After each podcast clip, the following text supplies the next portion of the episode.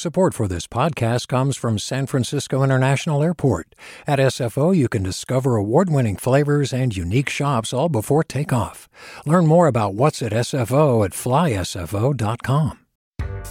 Hi there, I'm Rund Abdelfatah from Throughline. If you're listening to this podcast, you know that KQED produces exceptional storytelling that keeps you informed, inspired, and entertained. Their podcasts cover issues from your neighborhood to the entire country and everything in between. Support this work today. You can help us continue to bring quality podcasts to your ears. Just head to donate.kqed.org slash podcast. That's donate.kqed.org slash podcast. From KQED. Good morning. I'm Saul Gonzalez, and this is the California Report. The vast majority of counties in the Golden State can start easing pandemic restrictions and reopening their economies, says Governor Gavin Newsom. This despite the fact that there are more than 80,000 confirmed coronavirus infections in the Golden State, and more than 3,200 Californians have died from COVID 19. KQED politics reporter Guy Marzorati has more. Effective immediately, Newsom says more flexible benchmarks will allow roughly 53 of the state's 58 counties to open shopping centers, in person dining, and more. We're moving into important uh, few weeks ahead of us, and uh, we're going to start seeing a lot more activity. More counties are now eligible because the Newsom administration has updated its checklist for reopening. There's no longer a requirement to go two weeks without a coronavirus death, which was a barrier for larger counties. And smaller counties can now meet a benchmark as long as fewer than 20 people are hospitalized with the virus. Up next, Newsom says look for adjustments allowing haircuts and the return of sporting events, but not fans, in the coming weeks. For the California Report, I'm Guy Marzorati. But we are not out of the pandemic woods yet. Some counties haven't met reopening targets, like Los Angeles County and many Bay Area counties, and will keep businesses closed longer. Since the pandemic started and the state shut down, Governor Newsom has wielded an enormous amount of power. But the legislature is now back in session, and at a state Senate hearing yesterday, lawmakers seemed ready to reassert themselves as budget negotiations got underway. These discussions are going to be tough because of the need to make up for a huge drop in tax revenue. KQED politics reporter Katie Orr has more. Before lawmakers recessed in March because of COVID 19, they gave Newsom broad authority to spend up to $1 billion responding to the pandemic. Now he's asking for similar leeway on nearly 3 billion for future coronavirus expenses. But Senate Budget Committee Chair Holly Mitchell seems skeptical at the hearing. You're suggesting that the administration feels that even with the legislature back in session, that you still need broad authority with 72 hour notice in terms of uh, your ability to spend almost three times the amount than we approved March 16th? The administration says it's important the governor be able to act quickly in case there's a second wave of COVID or another pandemic related emergency. For the California Report, I'm Katie Orr in Sacramento. With the talk of reopening certain businesses in some counties, our thoughts turn to what we've missed over the past couple of months. Maybe you can't wait to get back to your favorite barber or nail salon, but it may still be a while as those places are supposed to open last in the state's final phase of reopening. And many of those businesses are worried they won't survive until then. Cap Radio's Sarah Mizes-Tan reports. At Exquisite You Hair Salon in Arden Arcade, Stephanie Hunter Ray is doing business a little differently these days. I have a um, extension client that's going to come in and she's getting a full weave, so I will be putting her package together. With her salon closed, she's putting together what she calls Corona hair kits, but it's just a fraction of the business her salon used to get. African American salons like Hunter Ray's are some of the businesses that will be hit hardest by the coronavirus closures, in part because of the way they're set up, which makes them ineligible for federal coronavirus loans. According to the Sacramento Black Chamber of Commerce, just 3% of African American owned businesses in the city received federal Paycheck Protection Program loans. First of all, you have to know African American small businesses, 95% of them are sole proprietorships. That's Jay King of the California Black Chamber of Commerce. He says the low startup costs make the personal care industry a good entry point for entrepreneurs of color. So, of course, something like this, it's almost like having the air choked out of your body. King says minority business owners have long struggled to get small business loans. And Tam Nguyen, president of Advanced Beauty College Cosmetology School in Orange County, says it's not just hair salons. He says over three quarters of nail salons in the state are owned by Vietnamese Americans, and the closures have been disastrous. I've been in the Vietnamese community here for most of my life, and I've never seen the Vietnamese community more hurt than now. And Rob Brown, the owner of Another Look hair salon in South Sacramento, says soon he may have to take matters into his own hands. I was telling someone the other day, I got a few more weeks and I'm going to have to go rogue and probably open up too. The Black Chamber of Commerce has joined an effort to lobby the state to create specific loan programs for minority owned businesses. For the California Report, I'm Sarah Mizes-Tan in Sacramento. Across the country, slaughterhouses have been forced to shut down because of coronavirus outbreaks that have endangered workers and disrupted the meat supply chain. But one employee owned processor near Sacramento that acted quickly to protect its workers has managed to avoid closure. The California Report's Alice Woelfle has more. Superior Farms is a meat processing facility that's been selling lamb and goat meat since the 60s.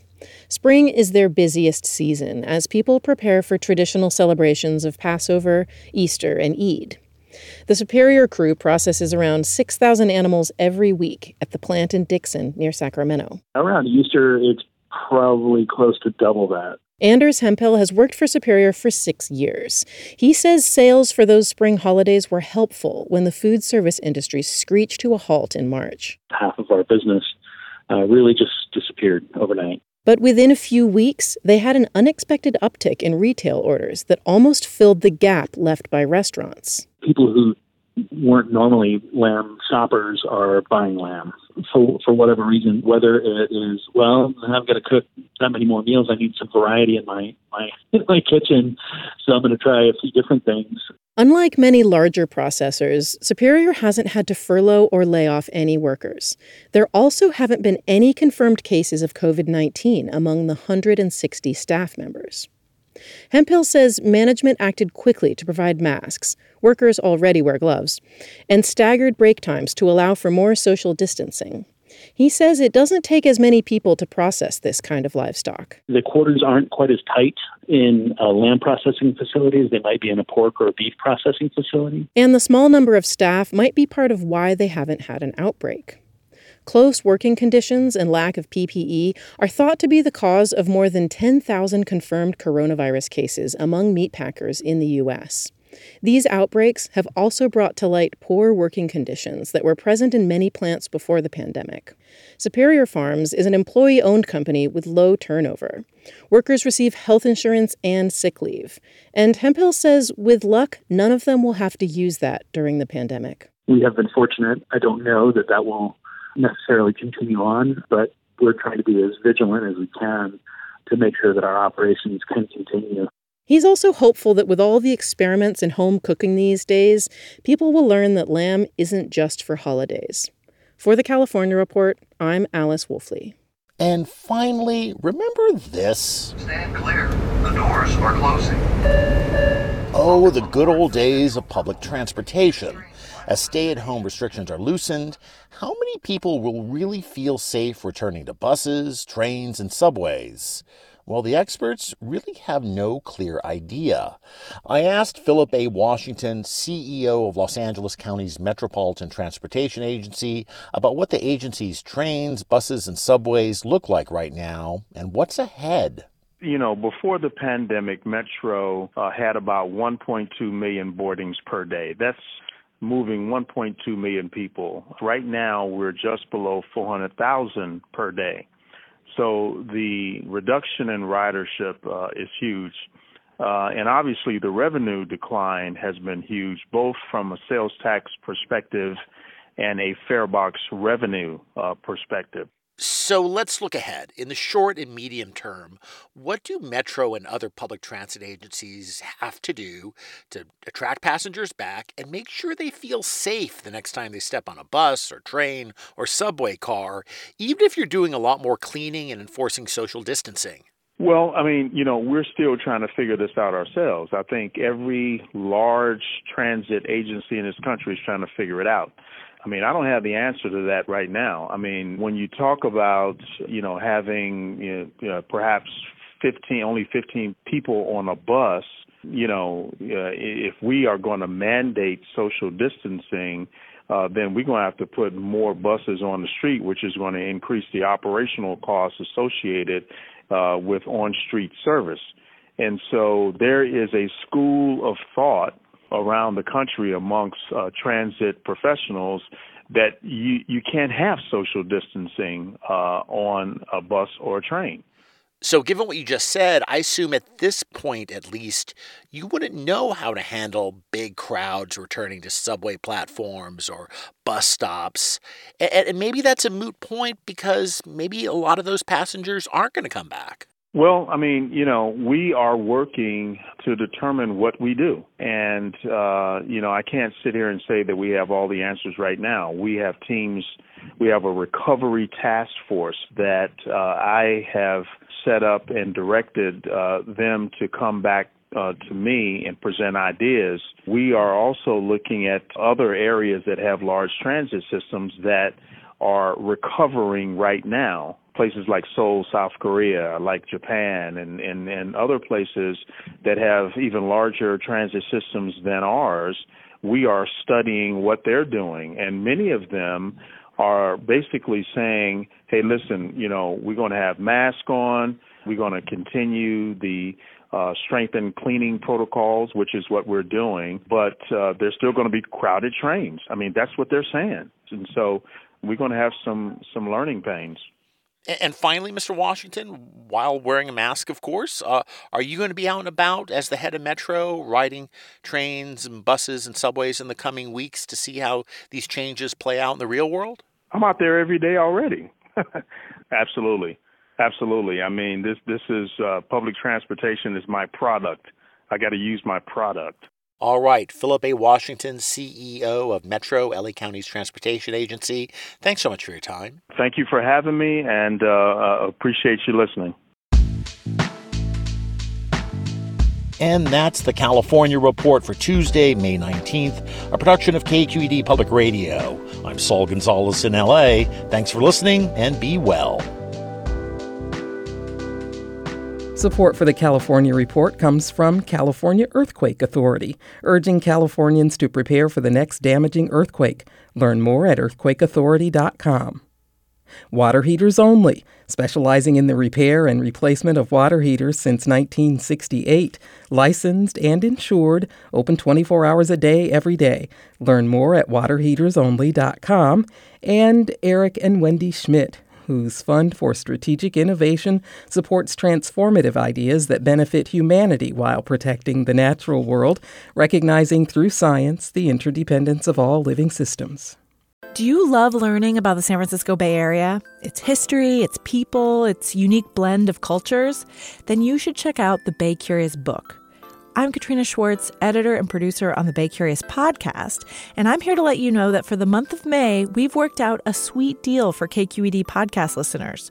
Right now, you can get the Bay Curious ebook for $1.99. That's right, $1.99. Just search for Bay Curious wherever you get your ebooks or find a link in our show notes. This offer does expire at the end of the month, though, so you'll want to act on it fast. Happy reading!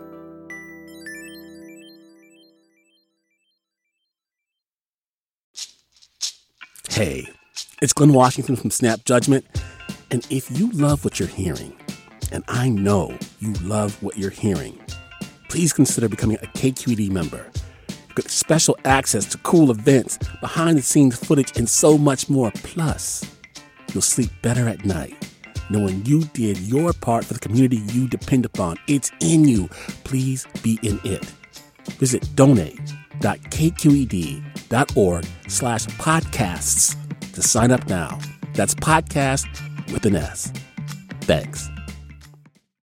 Hi, I'm Sasha Khokha, host of the California Report magazine. Every week, we bring you stories about what connects us in the giant, diverse Golden State. Because what happens in California changes the world. I love this place. We were once seen as like the place to be, California. The land of milk and honey. That's where you go to Sunshine State, but we just have challenges right now. KQED's California Report magazine. New episodes drop every Friday, wherever you get your podcasts.